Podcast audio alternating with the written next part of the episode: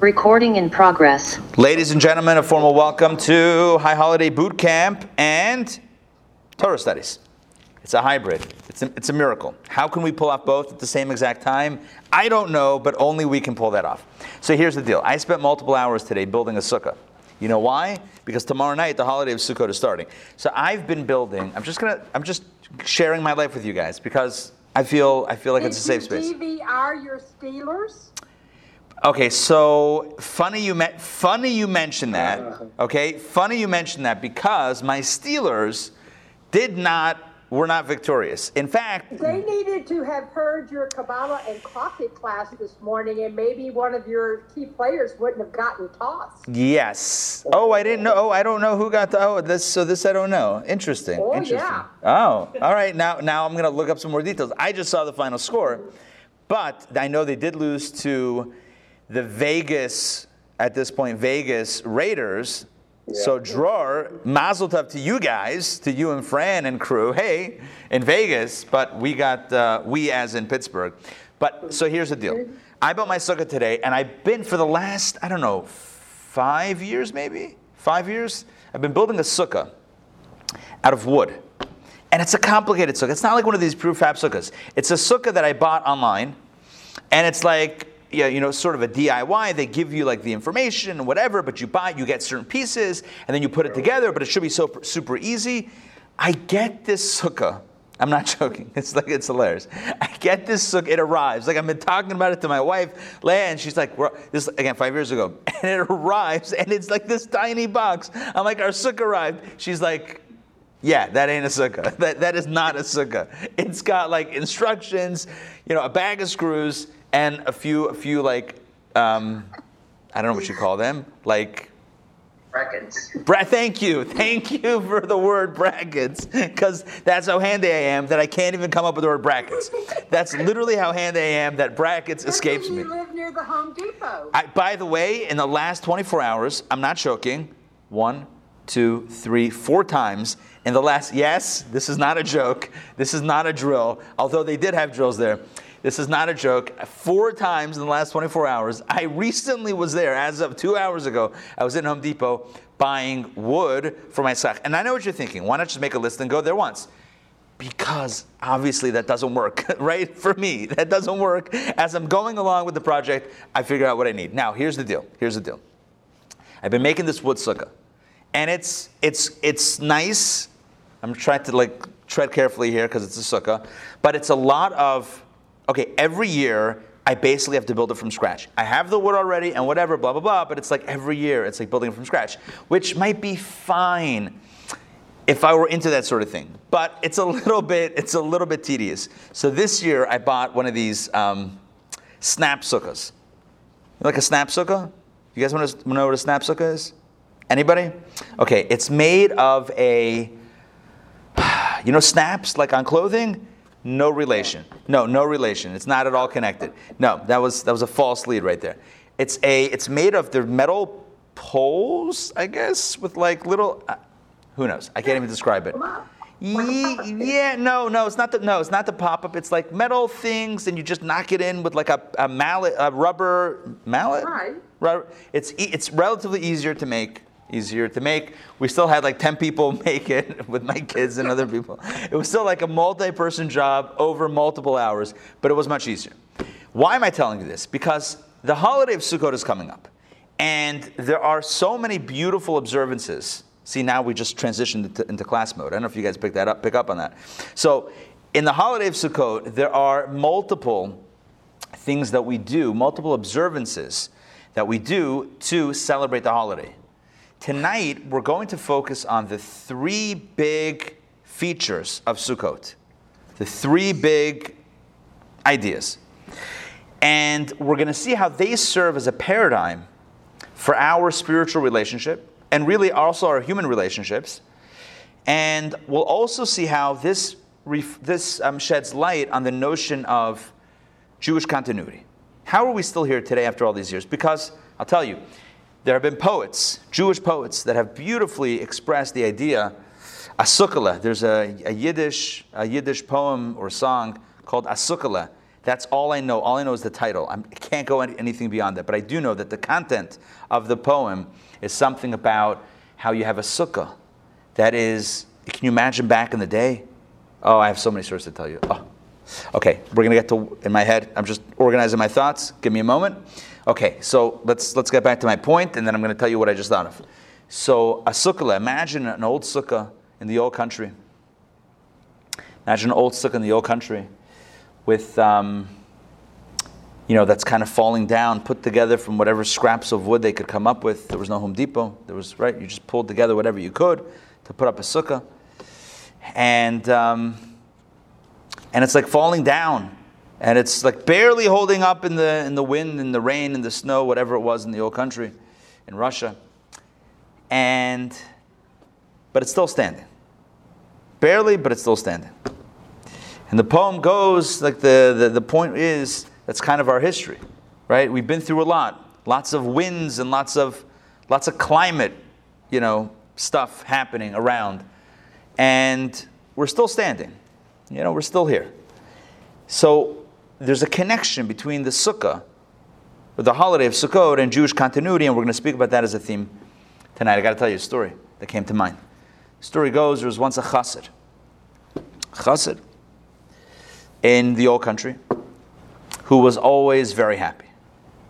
This guy was always so happy, even though he didn't have much. He was poor, didn't have a lot of stuff, but he was always very happy.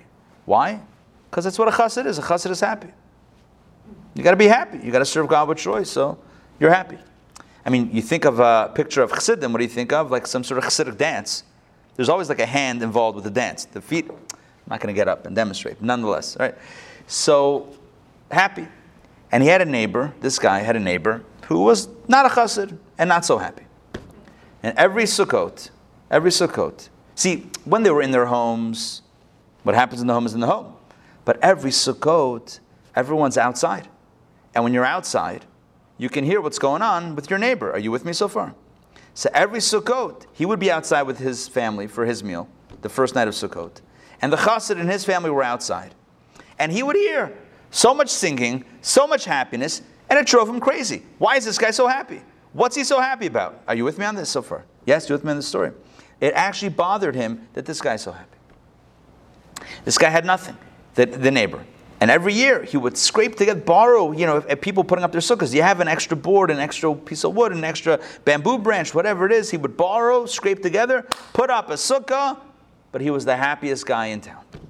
And it bothered the other neighbor, the wealthy neighbor, who was like so irritated.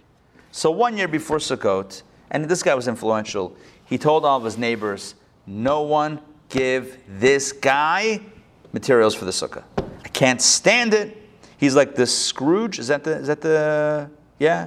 Scrooge, yeah, right, of Sukkot. So he's like, don't give this guy any, any materials for the sukkah. That's it. We'll see how happy he is. All right, so the Erev Sukkot comes, like the day before Sukkot, and the guy, the neighbor, the chassid guy is, you know, going around neighbor to neighbor asking, and everyone says, sorry, nothing. he, has, he has no material, nothing. First time ever, he has no materials to build a sukkah. So what does he do? So he decides uh, he's going to go to the um, Chevra Kadisha. You know what the Chevra Kadisha is? The burial society, the Jewish burial society. Why is he going to go there? Because you know, huh? Why, why, do you go to the burial society? Right? Why? Well, okay. But what else do they have at the burial society? They have wood. They have wood for the caskets, right? And it's stamped with the burial uh, society stamp on it on the wood. So he figures there's no time to ask permission. But anyway, it's like who's di- how many people are dying over Sukkot? Like what's like uh, what's what's the there's a lot of wood and the odds are, huh? It's like a Dracula sukkah. Well, hold on one second. I don't know, right? So he figures, look, how many people are going to die over Sukkot over the holiday? It's like the odds are I'm, I'm fine with, with borrowing this wood without asking permission. So let me take the wood, and after Sukkot, I'll just, you know, I'll, I'll take it apart and put it back in, and none will be the wiser. That's it. So he, so like a few hours before the holiday, he schleps his wood, puts it up. Anyway, the guy next door goes out to his sukkah the evening and he's having his meal and he's expecting to hear nothing from the guy next door or a few doors down, whatever it is. And lo and behold, singing again. And he's like, I can't believe it. I've been foiled. My plans have been foiled. He runs next door. He says he sees a sukkah. And by the way, this sukkah, now he got good wood. Are you with me? He got good wood. Every year he borrows. Now he's got good wood. He's got the most beautiful sukkah ever. He's like, I, how, does this, how is this possible? I can't believe it. I told everybody not to give you the sukkah. So now the chassid realized who was behind it. Okay. So he says to him, like this. He says, look, look at the sukkah. He tells the neighbor. You see, it's uh, from the from the burial society. He's like, let me tell you what happened. It was the eve of Sukkot earlier today, and I saw the angel of death walking down the street. And I said, "Where are you going?" He said, "To your neighbor's house. That's you." I said, "Oi, what's going on?" He's like, "I'm I'm here to collect him." So I said to the angel of death, I said, "You don't need to take him. He's dead anyway." Well, you need to. He's. He, you ever hear his sukkot? It's so dead in the sukkah. You need to take him before sukkot. He's not alive anyway. So, anyway, so with this, the guy got the message, and he realized Judaism is no fun when there's no fun in Judaism, right? You got to have joy, and with this, he took the hint, and the neighbor had influence on the neighbor, and they all lived happily ever, ever after. That's the story. That's a Chassidic story. The point is that we have beautiful mitzvot on Sukkot, including the idea of joy, including the sukkah and the lulav and the etrog, all three elements, the joy, the lulav, and the sukkah, we will speak about tonight. Those are the three mitzvot that we will focus on. But before we do that, let's talk about one other theme, and that is Jewish continuity, and we're going to blend everything together. By the end of the class, hopefully everything will come together in a beautifully woven, with a bow package. Let's talk about when I mentioned bow, Donna, I expect bow to come bounding down the lane, but all right, you'll let me know. Um, okay, now bow is Donna's cat, in case you're wondering, but it's B E A U X. Did I get that right? No X. No X. No X? No, it. Huh. Only several. No X. That would mean to be several bows. That's what that's what Sandrine just said. Uh huh. Okay. Okay. Well, I was thinking the plural. All right, you guys can be all singular on me. That's fine. Okay. That was good. All right. So here we go. Let's talk about Jewish continuity. And I want to share with you an incredible letter of the, of the Rebbe about Jewish continuity. Because you know, you should know, if you hang out in circles that are, that are concerned about you know, Jewish community and Jewish continuity, there's always the question about how, how is Jewish continuity, you know, how, does, how do we keep this thing called Judaism going? But you know, the big word, the big buzzword today, nowadays, is science, right? You got to follow the science. You got to follow the evidence. We can speculate, but you got to look at the facts. Ready for this? If you look at 3,300 or 3,800 years of Jewish history, depending if you count from Abraham or from Sinai, so 3,300 or 3,800 years of Jewish history. Actually, let's go 3,300. You'll see why. So there's one constant that has kept our people around. It hasn't been location, because we've been in different locations. It hasn't been language, because we've spoken different languages. It hasn't been um, articles of clothing, because we've worn different styles of clothing. It hasn't been food, because we've, been, we've eaten different foods. So if you're trying to see how is it that, you know, like if an experiment keeps on turning out the same way again and again, and you keep on changing different factors, but the results are the same, so you look for the one constant that hasn't changed. Are you with me on this scientific method? Yeah. Yes? Okay, perfect. So, what's the one constant in, in Jewish life and experience that hasn't changed one iota in the last 3,300 years? I, it's not the language. Torah. Hashem. Well, hold on. The answer is Torah, but I wanted to do it again. I would, I just, I would feel better just going through the, the, the process again. So, it's not the language. Language has changed. It's not the clothing. That's changed. It's not the food. That's changed. It's not the culture. It's not the location. It's not the geography. Everything changed. There have been Jews in the Far East, there have been Jews in Africa, Jews in Asia, Jews in, in South America, Jews in Australia, Jews in the 1500s, Jews in the 900 Jews be, in, before the Common Era. it's um, what's the, what's the what's the one what's the one constant? I The- thought language was one of the constants. But it's not. I mean, I hear it, you. You could argue that, but it's but it, it but it's it's re, it really hasn't been. I mean, for the most part, American Jewry is buzzing along, is humming along, and you know how well does American Jewry? How how familiar is American Jewry with, with Hebrew? And there have been times when Yiddish was the spoken language, Yeah. or right, and and you have. You know, Ladino, you have different languages, and, and it hasn't always been the same. So there's a, there's a remarkable letter. We're going to start with this letter. A remarkable letter penned by the Rebbe articulating this idea, and let's read it. You got to follow the science. It's so interesting. The letter dates from 1973, and it's really about explaining to someone who's an academic how scientifically we see the power of Torah for Jewish continuity. So let me just circle back for a quick second before we get into the letter. People come up with all theories like, how is Jewish continuity going to work? Like, how do we keep Judaism alive in 2021? How are we going to make it relevant to the next generation? Let's come up with this new idea. It's like, or, crazy thought, let's look at what's worked. Are you with me on this?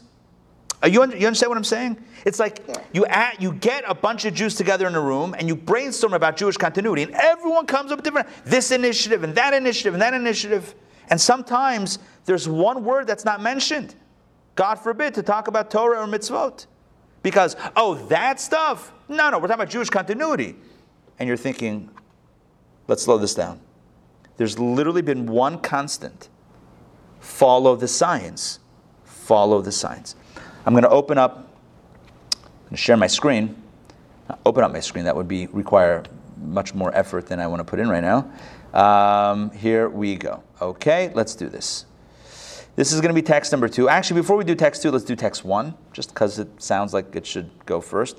Text one is from Rabbi Saadia Gaon from the 9th and 10th centuries. You see his bio there on the side. I'm going to read this quickly. Text one. He says, It is only the Torah that makes us a nation. That is a, uh, the preamble to the, to the letter that I've been, I've been referencing. Text two, I'm going to read this. The Rebbe writes in this letter from 1973 the following, and I feel like I want to make this a little larger so it's nice and big. I am impelled to add yet another essential point. This is part of a longer letter, but here's the point that we're focusing on the survival of our Jewish people. And the impact that this matter has upon every Jewish individual is not something that has as yet to be investigated and experimented with. The Jewish people is one of the oldest in the world. And, it's, and in its long history as a nation, it has gone through various conditions and circumstances, mostly very unfavorable, as mentioned above, again, earlier in the letter. If one wishes to know the secret of Jewish survival under circumstances that have obliterated larger and stronger nations, one has but to apply the same scientific method as in other cases. It's like such a checkmate move over here. It's unbelievable. Again, the Rebbe is saying we have a nation, Jewish people, 3,300 years old. Nation after nation after nation has fallen. Powerful, mighty nations. And yet, this humble, tiny, relatively tiny Jewish nation hums along, unbroken, unvanquished, seemingly invincible. What is the secret to the survival? Let's look at the science. The Rebbe explains the scientific method. In other words, it is necessary, if we want to know the secret to survival, Jewish survival, to find the common factor or factors in all the various periods of Jewish history, which would then have to be taken as the basis of Jewish survival. In other words, in other words, what factors have there been consistently that have that have enabled Jewish survival? Let's continue. Should two or three different factors be found, there will be a question of whether all of them were indispensable to survival, or perhaps only one or two of them would also have been sufficient. But if only one common factor is found, whew, man, the Rebbe really brings this, like, explains this well. But if only one common factor is found, then there can be no doubt that this is the only basis of the survival. This, as mentioned above, is the scientific approach and is not a matter of belief or faith. The Rebbe is very clear, speaking academically, and the Rebbe, by the way, had degrees from the University of Berlin and Sorbonne. The Rebbe said, This is the the scientific method. This is not faith or belief. I believe about this. Suspend belief for a second, follow the science. Moreover, as in all fields of science, it does not matter whether one does or does not understand the scientific findings. Indeed, in most exact sciences, the facts and actual phenomenon are first as- ascertained, and then a scientific explanation is sought. In other words, just because we don't like, I'm adding like. Rebbe didn't say that. I'm, I'm going to add it. I'm going to go out on a limb here and say, just because we don't like the, the conclusion, or because we don't understand, as the Rebbe said, the conclusion, doesn't make it unscientific. Follow the science. Now, going back, here we go. Now, going back to the long history of our Jewish people, over a, per- over a period of some 3,500 years, it will be seen that there has been only one factor that has preserved Jewish identity and survival throughout the various periods of our history. This factor was not language, nor country, nor anything else which is often associated with nationhood and na- and nationalism. For in all of these things, there have been radical changes from one period to another, as anybody familiar with Jewish history knows. The single factor, and I emphasize, the one and only factor, which has preserved our Jewish people throughout the ages, under all kinds of circumstances, has been the fulfillment of the mitzvot in day to day life, such as the observance of Shabbat, the putting on of tefillin, and the Torah education of our children. So Torah is, is positioned as one of the mitzvot. Of course, it's like, you know, you can't do a mitzvah without knowing, fine, but it's, Torah is there as p- part of one of the day to day observances of, of Judaism. These and all other mitzvot are, are, are already embedded in the Torah and have been observed by Jews since the Torah was given at Mount Sinai. And they've been observed in the same way throughout the ages without change. A further proof that this is the secret of Jewish survival, if further proof is necessary, is the fact that there have always been deviationists. The Torah relates that immediately after the golden calf, sorry, immediately after Freudian slip, after the Torah was given at Sinai, there were worship, the worshippers of the golden calf. Similarly, throughout the period of the judges, prophets, and kings, as well as the post-biblical period of the second temple and later, and later, there were deviationists. These deviationists attempted to steer another course away from traditional Judaism, but they could never take root within the Jewish people. Either these deviationists eventually realized their mistake and returned to the fold of observance of Torah and mitzvot, or they were completely assimilated among the nations of the world without having anything further to do with the Jewish people, least of all with Jewish survival. This is the end of the excerpt of this letter. I don't know of a more powerful letter stating a more powerful truth than this. I, I, mean, I, I, don't, I, I don't know that it exists as clear and scientific. If you want to look at Jewish, Jewish survival and you want to know what is the one factor that has kept us going, everything else has changed. The one thing that has not changed is Torah and mitzvot. In other words, it's kind of crazy when you say it like this Judaism. Judaism is the one thing that keeps Judaism alive. I know it sounds like super, I don't know what the word is, super um, redundant. Exactly. It's like, isn't that what we're saying? But yeah, but you go, you go to it. I'm sure I don't have to tell you this. Go to a meeting in any big city with, with, uh, with, with, with, with leaders of, of Judaism, yeah, and they get together and they talk about Jewish continuity. And campaigns ahinaher, and money ahinaher. And the question is, is, is the mitzvah on that list? Is Judaism on that list? And if not, let's get it on the list, right? Yes, we can be creative about things, sure, no problem with being creative. But let's get Judaism on the list here. Got to get Judaism on the list. That's the key to Jewish survival. Shocker, Judaism is the key to Jewish survival. It's so, it's so simple when you think about it. Scientific, it's simple. And the Rebbe said something very powerful there at the end. A proof that, that, that, that that's the key is when you remove that key, it fails. If you pull out, if you if you if you if you extract that piece, right? If you extract those molecules from the experiment, it fails every single time. Take out Judaism, it doesn't go. It doesn't go. There's no continuity there. Either either their kids or the grandkids come back, right? Either they come back, or or that's it. They get lost, unfortunately. So, what's the point? The point is that Jewish survival requires a connection to Yiddishkeit, to Judaism. And Sukkot teaches us how we can connect to Judaism on three levels. That's the connection. So now, let's talk. Let's let's go back to the holiday of Sukkot. Hold on, I saw in the in the in the um, I saw in the uh, um, chat. Don is writing about the Pew study. There are those that are um, not identified with religion, but those, but there's a rebound. Rise of Chabad, yeah. Okay. By the way, this is yeah, yeah. exactly what And by the way, you should know the Rebbe was not talking about Chabad specifically. The Rebbe was talking about Judaism, which can exist in, in any and every denomination. It's not about a denomination per se. It's about the focus. You could have a reform um, a congregation that is very much pushing. To, that's very much you know um, uh, uh, advocating and and and and um, celebrating Torah mitzvot and you could have conversely, etc. So it's not necessarily about an affiliation per se, as much as it is about a focus. Focus. What's the focus on?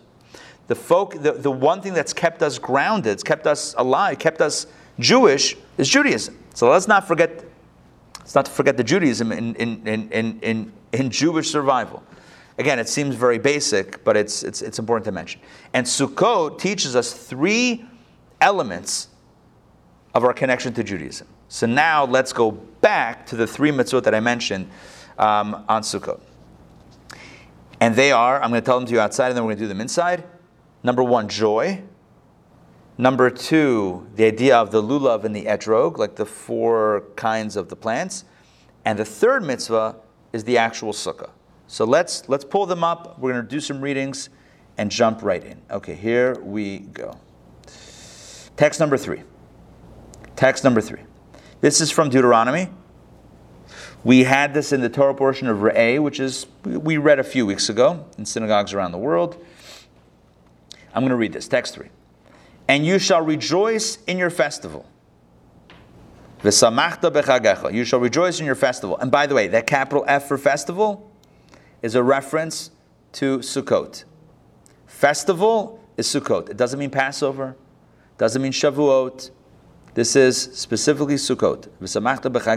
In fact, when, when the Talmud talks about Chag, the festival, it's a reference to Sukkot. So it says specifically by Sukkot, you shall rejoice in your festival, you and your son, and your daughter, and your manservant, and your maidservant, and the Levite, and the stranger, and the orphan, and the widow who are within your cities. In other words, it's a celebration for everybody. Seven days you shall celebrate the festival to the Lord your God in the place which the Lord shall choose, because the Lord your God will bless you in all your pro- uh, in all your produce and in all the work of your hands. V'hayisa and you will only be happy. So that is the mention of, of joy regarding the mitzvah of Sukkot. Now, what is the practical contours of this mitzvah? Does it mean I have to, I have to walk around plastered uh, with a smile or with a smile plastered on my face for, for seven days, eight days, nine days? In the diaspora, we have a few extra days. So is that, is that what it is? Just smiling or feeling joy in my heart? What does it mean? So as we'll see in text 4, Rambam gives us parameters. Every mitzvah, every mitzvah has, has to be actionable. So if we say that you have to be happy on Sukkot, well, what are my action items? What's the practical um, elements that I need to, uh, to, to, to, check off here? So text 4 is Rambam, and Maimonides provides it. Um, Joy, will you please read this one? Dr. Maxey, please read text number 4 from Maimonides. On these days, a person is obligated to be happy and in good spirits. He, his children, his wife, the members of his household, and all those who depend on him, as the verse states, and you shall rejoice in your festival. The rejoicing mentioned in the verse refers to sacrificing peace offerings. Nevertheless, included in this charge to rejoice is that he, his children, and the members of his household should rejoice, each one in a manner appropriate for him. What is implied? Children should be given roasted seeds, nuts, and sweets. For women, one should buy attractive clothes and jewelry according to one's financial capacity. Men should eat meat and drink wine. There you go. Listen, Maimonides is not trying to stereotype. Nonetheless, he's saying, you know, look, the point is to be joyous. So how do you how do you rejoice? So kids should have things that make them happy, right? Women, them, they're happy. Men, what makes them happy? Everyone should have what makes them happy. And if it's different, then then then go by whatever makes you happy. But the point is, when we talk about simcha, there's a mitzvah to be to be besimcha, on- in a state of happiness on the Chag on, on, on Sukkot. What does that mean? I should smile all day, sure, but it also means if it you know to to augment the joy with some physical things that, that, that make us that, that get us in a good mood, right? So that's that's the um, that's the idea.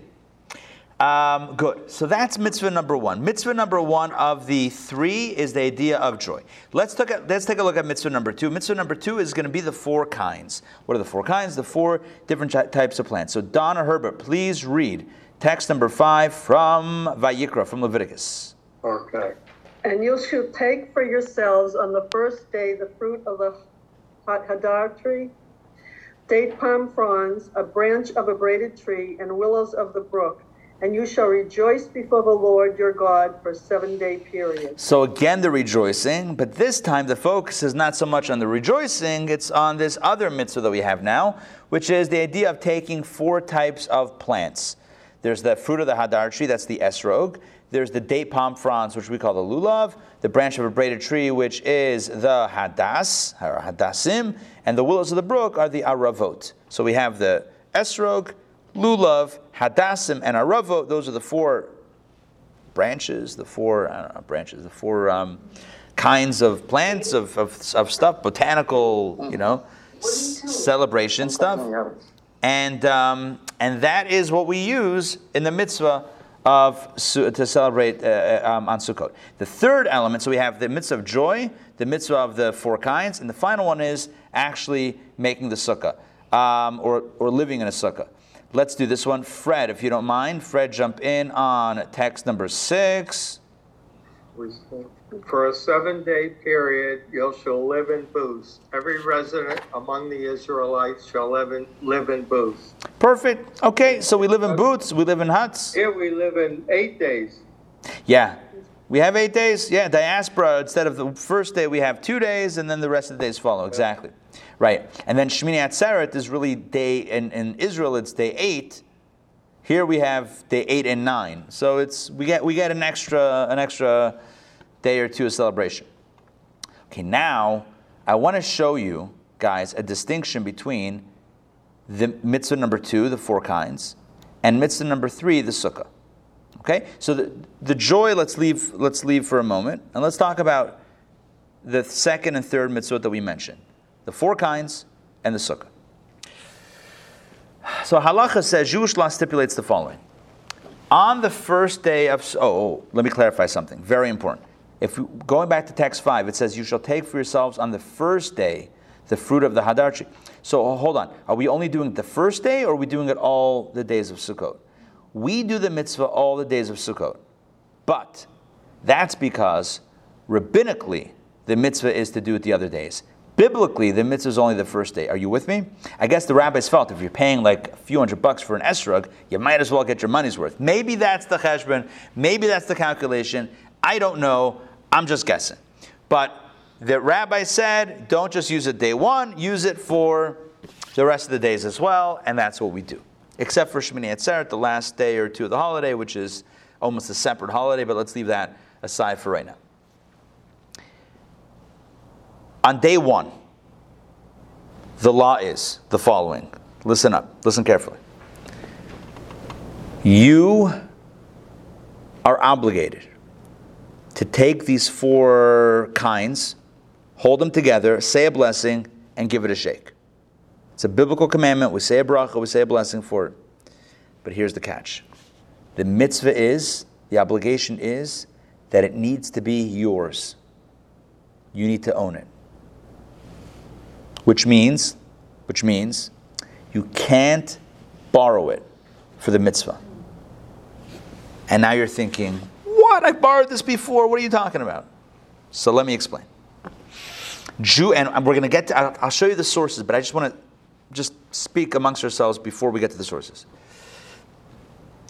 Halacha says, Jewish law says, that when it comes to this mitzvah of the four kinds, to do the mitzvah, to actually fulfill the mitzvah, you have to own it.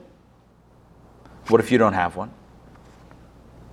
The one who owns it should give it to you as a gift, making it yours. Are you with me? But the way you do it is, it's a matana, which is a gift, al minat lahachsir, on condition that the other one gifts it back to you.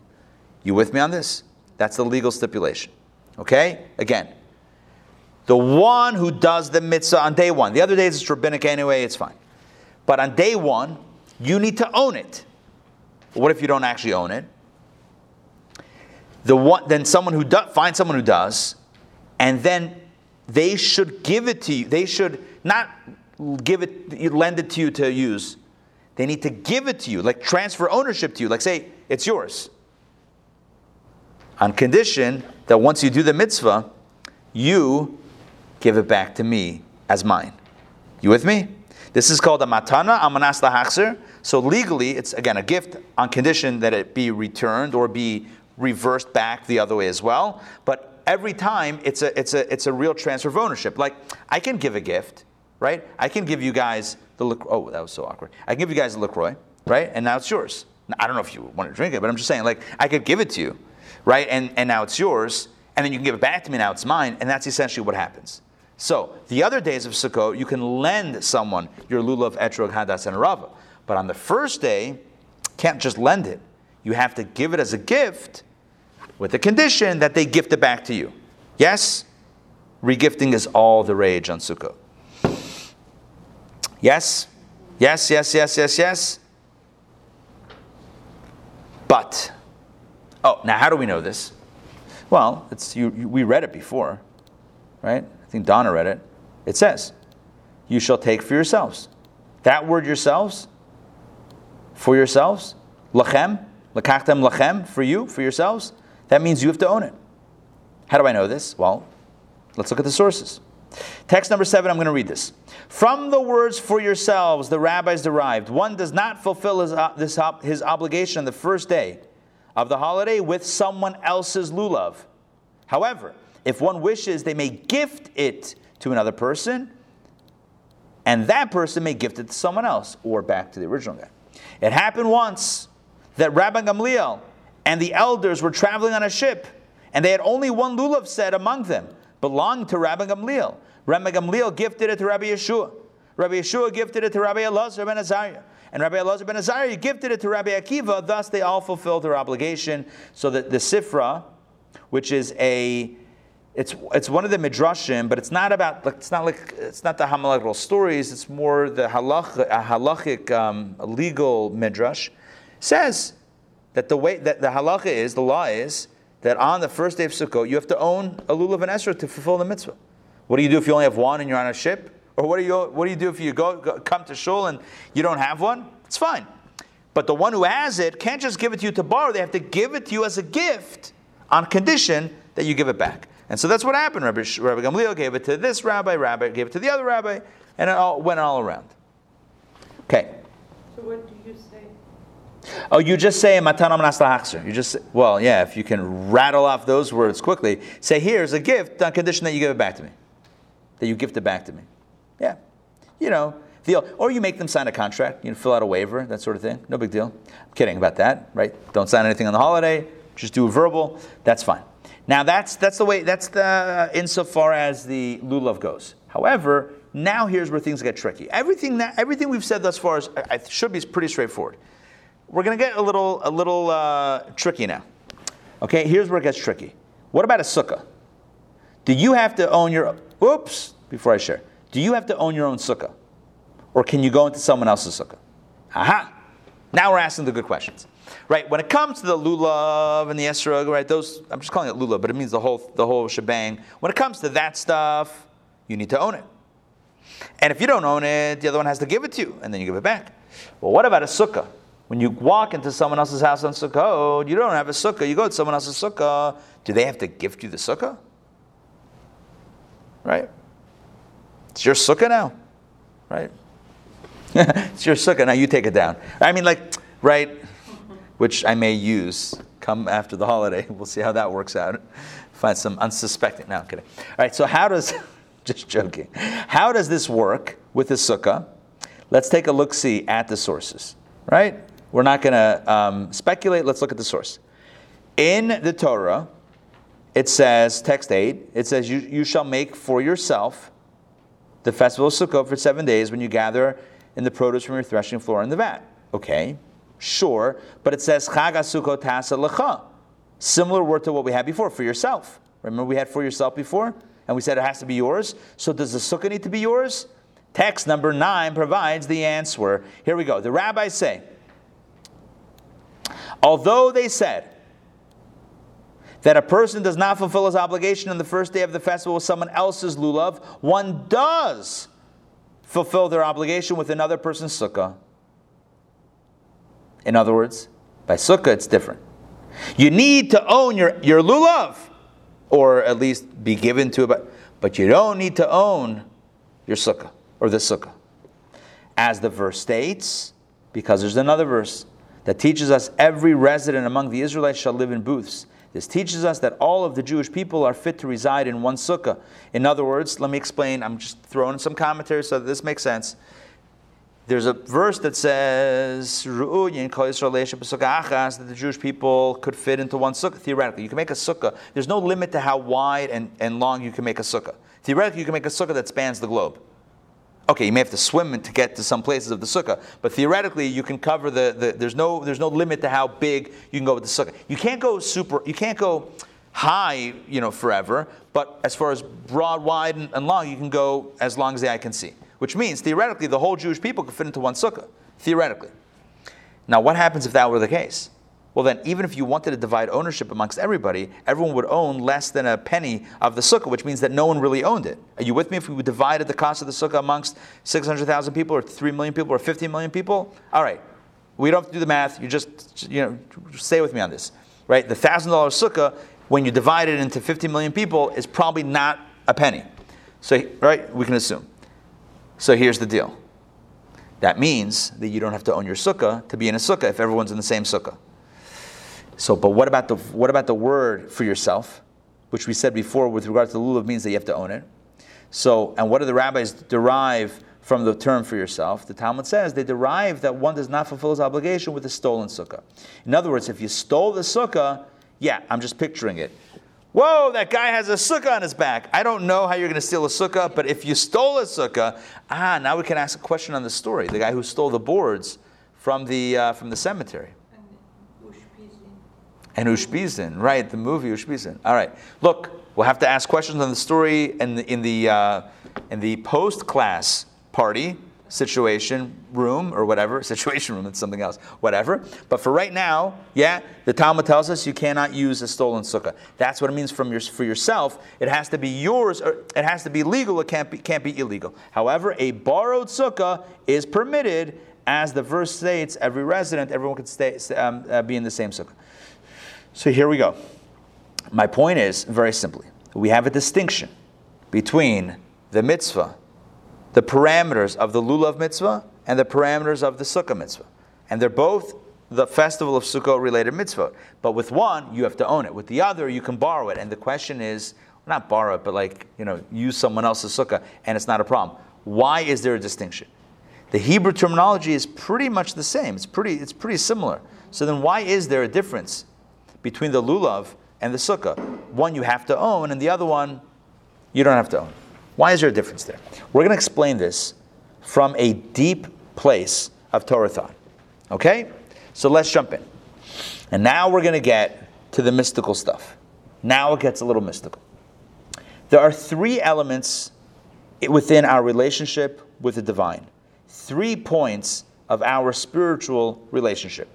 Element number one is Torah and mitzvot. We study Torah, we do a mitzvah, we're connected.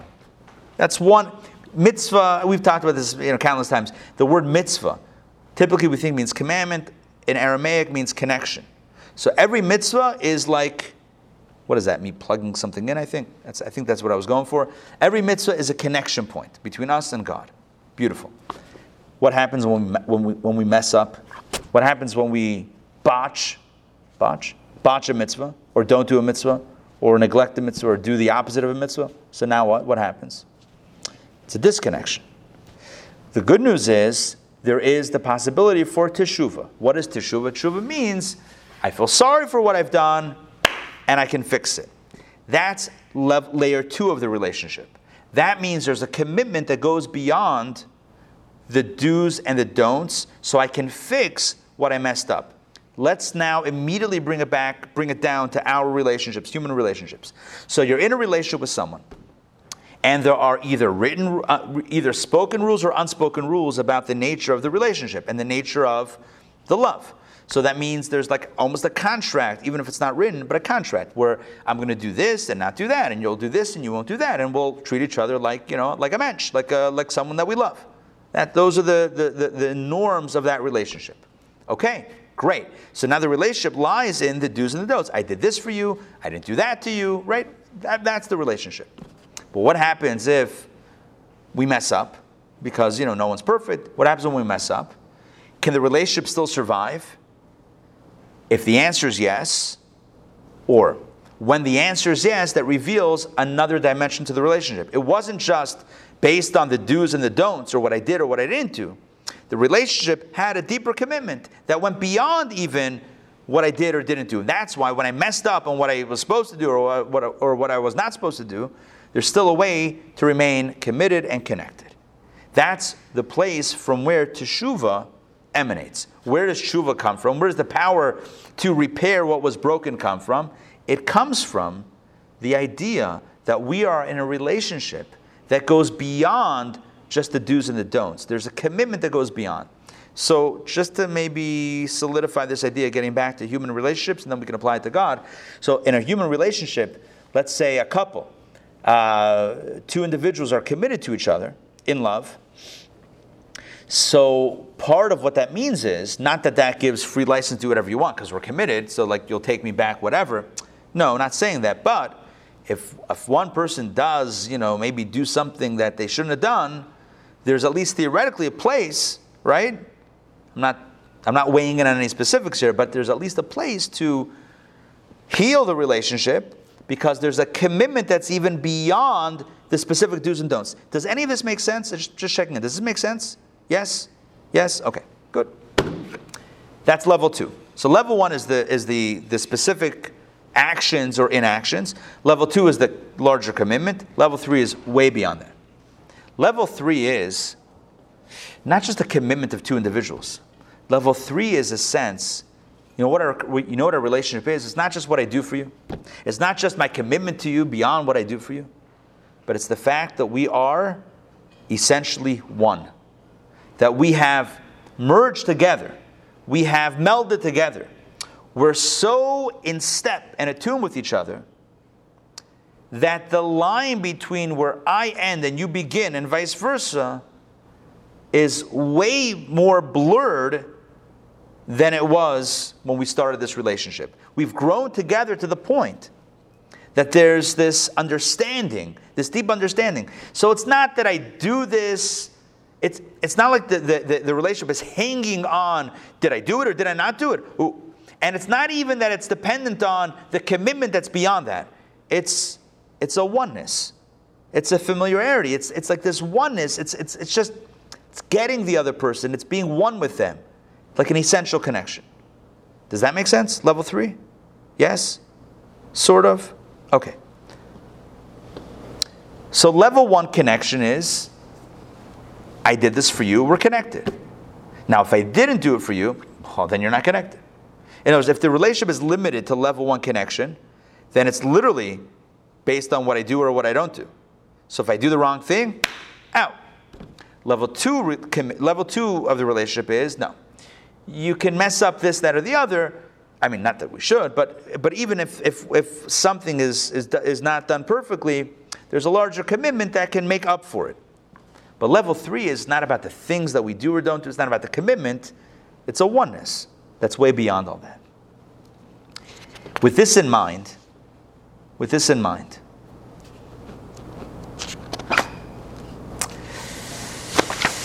I want to show you how the Rebbe describes this in the text.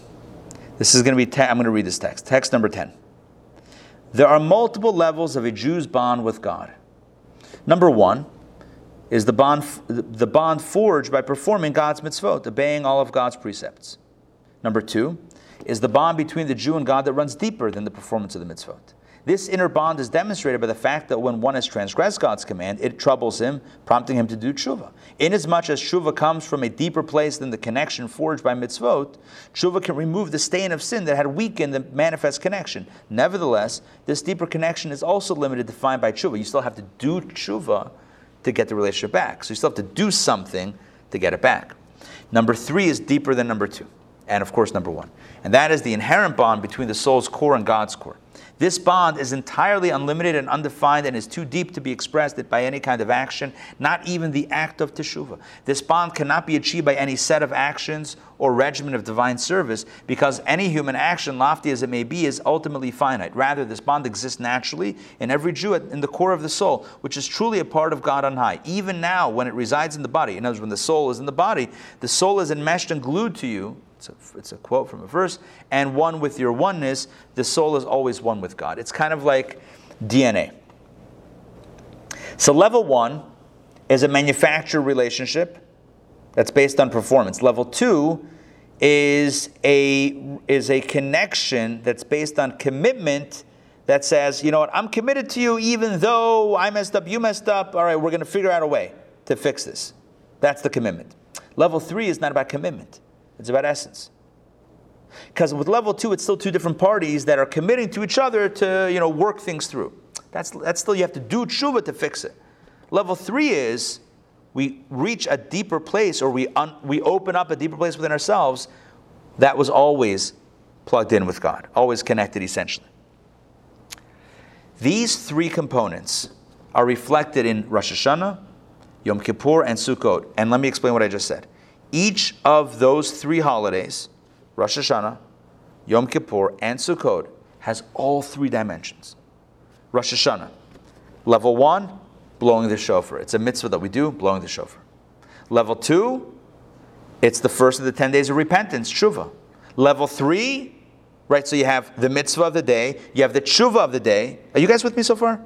Level one is the mitzvah, level two is tshuva, level three is the essence. Right, there's mitzvah, there's, there's the gift that I give, there's the commitment that I, there's, there's the good deed that I do, there's the commitment that I have, and then there's the essential connection that's beyond even commitment. Because commitment implies two different parties.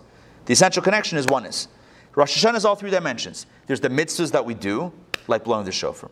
There's the commitment that we express because it's the first of the 10 days of tshuva. And then there's the oneness that we open up when we coronate God as king and we recognize that we're partners with God in this grand, this grand plan called life and existence and creation. And we're one with God in this, in this, uh, in, in this project. That's Rosh Hashanah. Yom Kippur also has all three levels. Yom Kippur has a mitzvah that we do or don't do, which is fasting. We don't eat or drink. So that's the mitzvah level, that's level one. Level two is it's the last of the 10 days of tshuva, so that's the commitment. And level three is the idea that on Yom Kippur we go beyond the do's and don'ts and we open up our oneness. I'm going to write something in the, in the chat. If you have the ability to check out the chat, then take a look at this.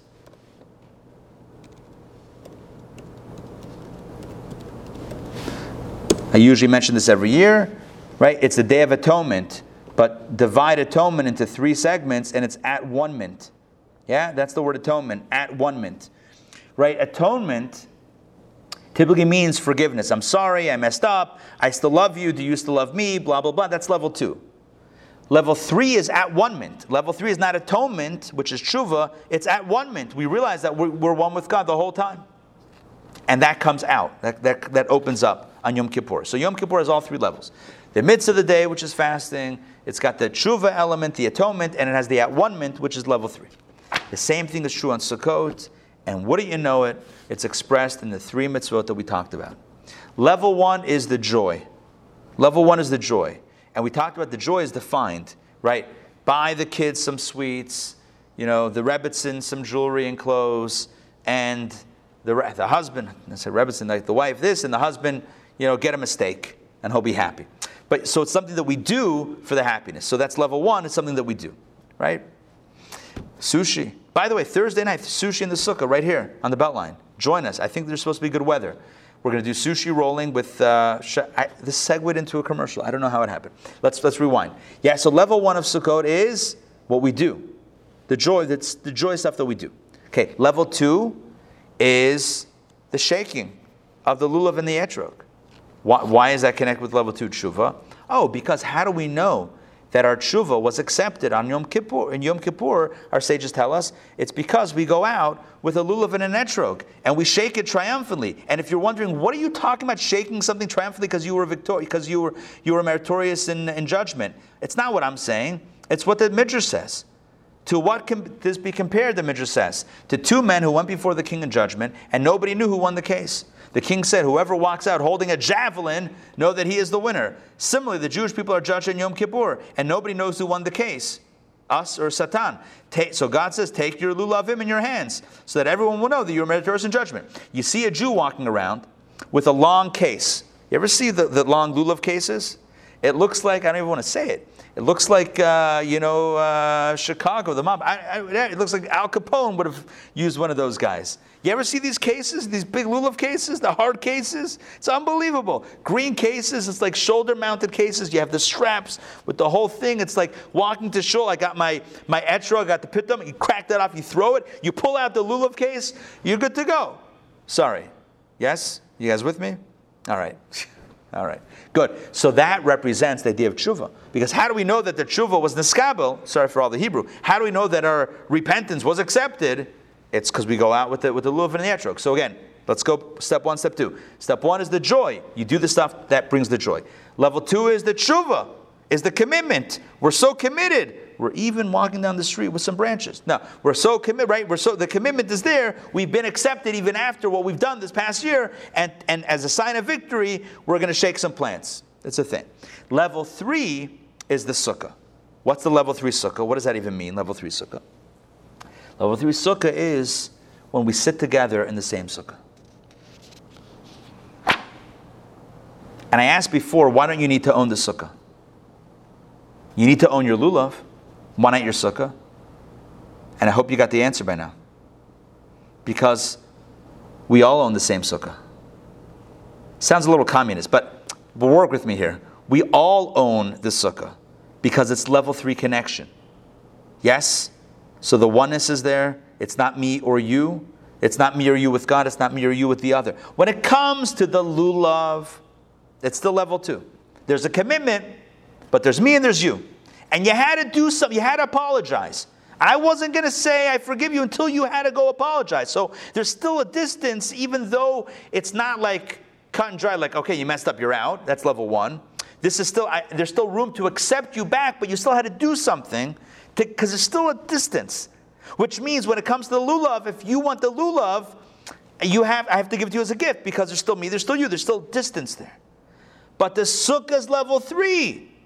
The sukkah level three means that me and God are one. And if I'm one with God, and oh, spoiler alert, and you're one with God, A equals B, and C equals B, hey heyo, you know what A and C that happens?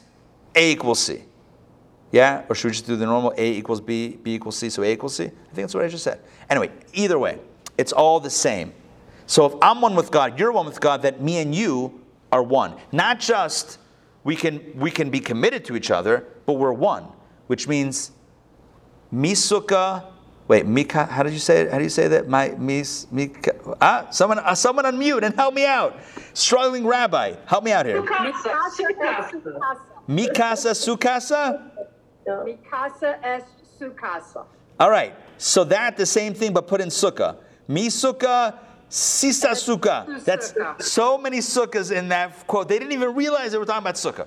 The whole thing is predicated on the word sukkah, right? So here's the point. With sukkah, and, and how does it express itself in the mitzvah itself? Because sukkah is the only mitzvah that we have that anything that you do in it is a mitzvah. Okay, legal. Although, I guess if you're going to do it in your house, do it in the sukkah, so whatever. But the point is like this what we do in the sukkah is a mitzvah by virtue of the fact that it's a sukkah. Every mitzvah typically affects one part of the body. You wrap tefillin in the arm, you light Shabbat hands with the hand, you get stuck with the hand, you whatever. Every every mitzvah has a certain part of the body that's involved. Small the besamim. But with the sukkah, which part of the body? The whole body. The sukkah takes the whole body in.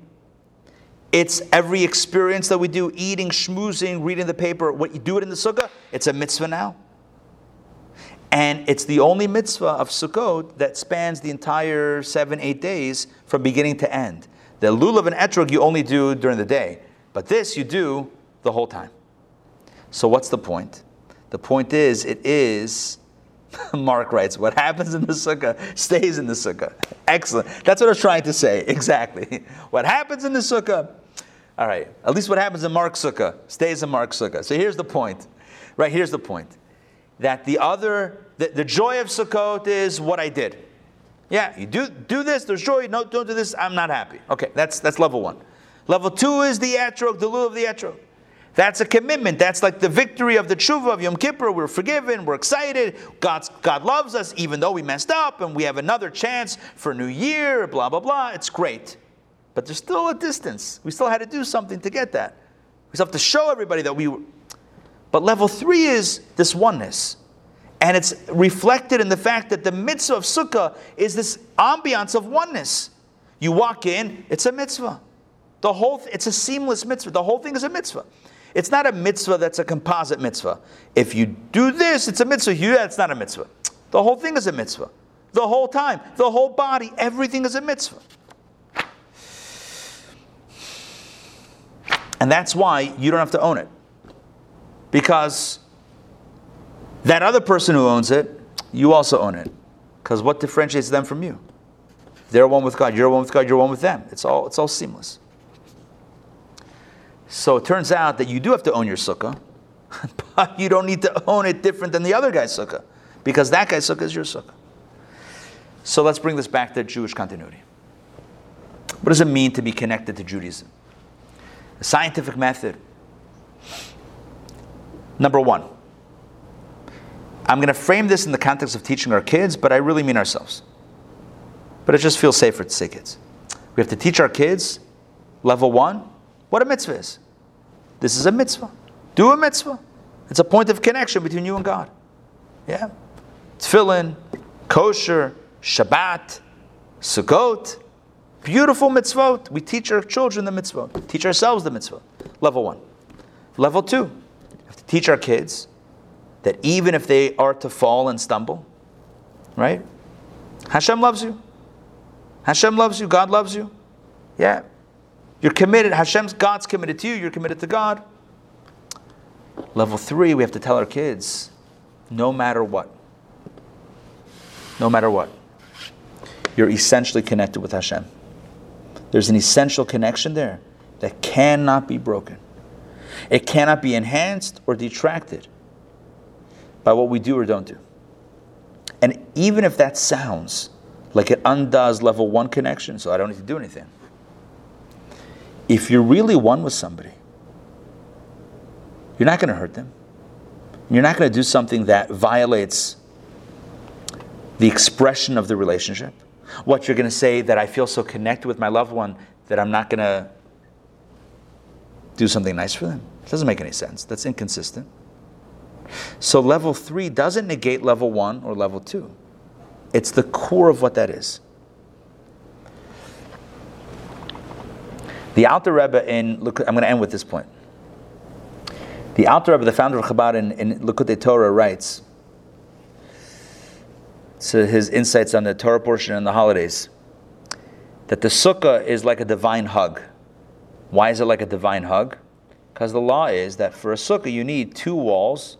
I mean, most, most sukkot that exist have four walls, some three, but really you don't need four walls. All you need are two walls and a little bit of a third. How much of a third? One hand's breadth, like one, one hand size of a third wall. Now, if you can get that standing, good on you. I guess you have a right angle there, but that's all you need. And the Alter Rebbe says, you know what it's like?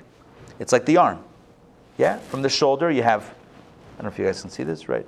Oh, I'm doing the robot dance. Okay, whatever. So you have the, the one, two, and three. And you know what it's like? A hug. When you hug someone, let's say a one hand, a one-armed hug, when you hug someone, what happens? You have three segments. One, two, and a little bit of the third. And that's what hugs. Let's go deeper. Where is the primary hug taking place? Where is the most? It's the back of the person that you're hugging. Right? The primary connection is the back. Yes, there's connection the other sides as well, but the, but the primary hold is on the back. Why? Let's talk about children. When a child falls, the best thing that we can, the child falls, they scrape their knee, they cry, whatever. The best thing, give them a hug. Because it means unconditional love. The difference between the, the face and the back is the face is all the, it's the wisdom, it's the smile, it's the, the face is giluyim. I don't know a better way to say this. The face is revelation. The back doesn't have that revelation, it's just the back. It's essence. It's not adorned with any accoutrements. It's just the core. You tell a child, I love you unconditionally. Whether you can make whether you can make it across the monkey bars or whether you fell down, I love you the same. It's not about accomplishment. It's not about the face. I don't love you based on the face. I hug your back. And this is the hug of the sukkah that we celebrate on Sukkot. Level three. Where God says, I love you unconditionally. Not based on what you did, not based on the tshuva, the repentance that you did, but because you and me, we're one. When we hug our child, it's not because we accept them even though they fell. Even though you fall, I still love you. Who would say that to a child? I love you even though you failed. That's like, talk about a backhanded, uh, right? What's the message? I love you. I love you. I can't not love you. You're my child. We're one. And that's Sukkot. That's the deepest level.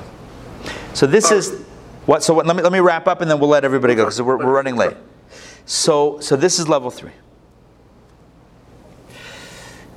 And so when we think about Jewish continuity, let's remember all three elements. Number one, let's teach and practice the mitzvot. Number two, if we mess up, let's let's correct.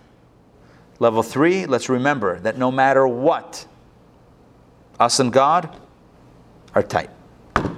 My friends, thank you for joining me. I wish you all a very happy Sukkot, a Chag Sameach, or, per our class just now, a Hug Sameach. Said no one ever. It should be a uh, very blessed holiday. You should feel God's embrace, feel God's essential love, unconditional love this holiday. As you spend time in the sukkah, whether it's yours or yours, don't forget that unconditional love. Feel that love permeating the walls. And enjoy the sushi Thursday night, right here on the Beltline, 7 p.m. Join us, live sushi rolling and a, an open sushi bar. All right, my friends, that's it for tonight. I hope you enjoyed it. Um, next week, let me think. Next week is the holiday. So we're not going to be having class. Well, next Sunday is, is also the holiday. So there's no class next week, not, not Sunday, not Wednesday. We're going to get back to our Wednesday Torah studies the following week. So for the Torah portion of Bereshit, we do not have class. So you're on your own for that one. Wednesday night Torah studies. Um, for the following week, so two weeks from this Wednesday, we'll be back on for a new season of Torah studies. Stay tuned for the email. I have a link to buy the book, and uh, you can join us. Okay, now let's jump in with questions or comments. Mark. What, is there Torah class tomorrow at noon? There's not live Torah class, for sure not. Um, it's Erev Chag, and possibly, possibly Zoom. Um, stay tuned for that. Stay tuned for that. I'll, uh, I'll work on uh, reminding myself to send out a message one way or the other. If I can do it, I'll do it. If not, I won't be able to do it. But either way, hopefully, I'll communicate one way or the other. Mark, jump in. Yeah, about the hug. Yeah. It occurs to me that Moses asked God, I want to see your face. Right. And God tells Moses, I Can't. want to see my face and live. Right. Uh, he shows him his back. And so it occurs to me that we likewise can hug God by seeing his back. Right. I like that. I like that. Based on what the Alter explains with the hug, we could say that it's kind of like, you see, to explain the difference between the back and the face for a second, because I, um, it's like it's a, it's a big idea in Kabbalah. The face, although that's like you know what we would say is the, the beautiful part of a person, like you could see the face, whereas the back, the back of the head, like what's the back of the head already? Um, but there's a power in the back over the face, in its essentiality, in, in its essenceness. What do I mean by that? So think about a child that comes home. Think about a child that comes home every day from school with a hundred, you know, with the tests. Test uh, every day. There's a test or a quiz with hundreds every day. And you say to your child, "Oh, I love you. You give me so much nachas." The question is, in that moment, what love do you feel? You feel the love for the child or for the child's accomplishments? In that moment, your child's playing Little League, and it's the, the championship game of the Little League, whatever, baseball thing. And your child is up at bat, bottom of the ninth inning, or whatever innings they have, six innings, and hits a home run, wins the game. And you're cheering, and then you hug your, and, okay, hug, whatever. You, oh my gosh, it's my kid. You're so excited. What, what is the love that you're feeling in that moment? Is it love for the kid or for the kid's accomplishments? Think about it. The face gets in the way sometimes because it means you're not really loving the kid. You're loving the face. I don't mean face literally, I mean it metaphorically. You with me on this? It means you're loving. The more beautiful something is almost, the more that takes it away from the essence state. Which is why Kabbalah says, the Alter writes in Tanya, that the higher supernal realms that are states and elements of revelation are less essential, less divinely essential than this physical world in which you don't see revelation. I hate to get Kabbalistic at this late hour, to spring some, some Tanya on you right now. Just like, you know, guerrilla Tanya here. But it's what it says. The angelic spheres, although that's, oh my gosh, it's so beautiful, it's so godly, it's so divine. Yeah, that's not where God's, God's essence is. There's too much light for it to be essence. It's specifically in the space of darkness that you find God's essence. It's specifically in the child that doesn't succeed that you can, as a parent, access the unconditional essential love that you always have. But you can access it in those moments where you don't see the bright lights. Does that make sense?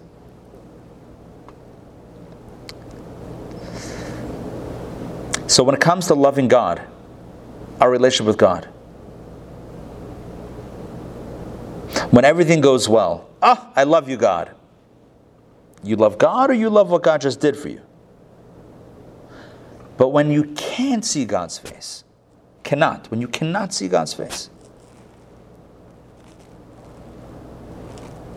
and you say, I still love you, God, that's an essential expression of, of, of oneness. And that's really what the sages say about when God said to Moses, You can't see my face and live. You won't be able to understand the tragedy.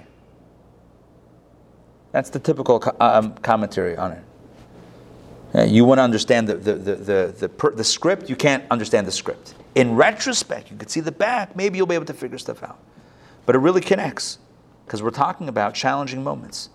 It's those challenging moments, those back moments when you don't see God's face that you can really summon, access, open up the essential love that you have. When things are going well, you don't need to call upon the essential love. Again, in a human relationship, everything's going well, everyone's doing stuff for the other, it's all good. We can get into a pattern of these lower level relationships where it's transactional. I did this, you did that, it's all and it's all good. It's almost like you need a little, sometimes, you need a little disruption to remind, to remind yourself, to remind ourselves the relationship's deeper than just the easy breezy stuff. It's like when the challenges hit, that's when you have a chance to summon or to access the depth of the relationship. The rule in life is no one digs deeper typically unless they have to. That's the way it is. So if everything's going well, who's digging? Things are challenging, that's when we dig. Level two, and then level three. If we could teach our kids this, and again, kids is a uh, it's a euphemism for self. If we can teach ourselves this, if we can really live with this, the mitzvah, the commitment, and the essential connection, we're locked in for a good year. On our end, right? What happens from above, please God, will be good. But on our end, we're going to be connected. We do the mitzvah, we feel the commitment, and we feel essentially connected. We know that no matter what, we're one with God. That's a beautiful thing. Thank you, Rabbi. Pleasure. Inspiring, as always. Thank you, Fred. Fred, back at you. Back at you, my friend. All right. It's getting late. I'm going to let everybody go. Have a wonderful evening and a good Yom Tif. We should really have a Moedim L'Simcha, a happy and joyous holiday. And may the joy on this holiday, it says the, one of the Hasidic ideas of joy, I mentioned that before about a, the emphasis in Hasidic life of joy. So it says Simcha poretz geder. Simcha knocks down any walls, any boundaries. Indeed, it should be a year of joy and the type of joy that just barrels through any impediments, any obstacles in the way of all the blessings that we want. Um, as, a, as a reminder, you know, if you have, if you find yourself with some extra time, or not, or not, or maybe not, make your way over to the website intownjewishacademy.org. There's a bunch of stuff that's on the website. More stuff is coming, is, is going up in the next uh, week or two. Uh, please God. But there's a lot of lot of courses up, new courses and, and, and opportunities to connect and events. Some that I mentioned, some that I haven't mentioned. Take a look and join us. Stay plugged in. It's going to be a please God a great year. Oh hey Bo, look at that. We got to end with a with a uh, a shout out to Bo. All right, with no X. Bo, not Bows. All right, good. All right, Lila Tov, everyone. Chag Sameach. We'll see you guys soon. Take care. Pleasure, pleasure. We'll see you. Lots of love to everybody.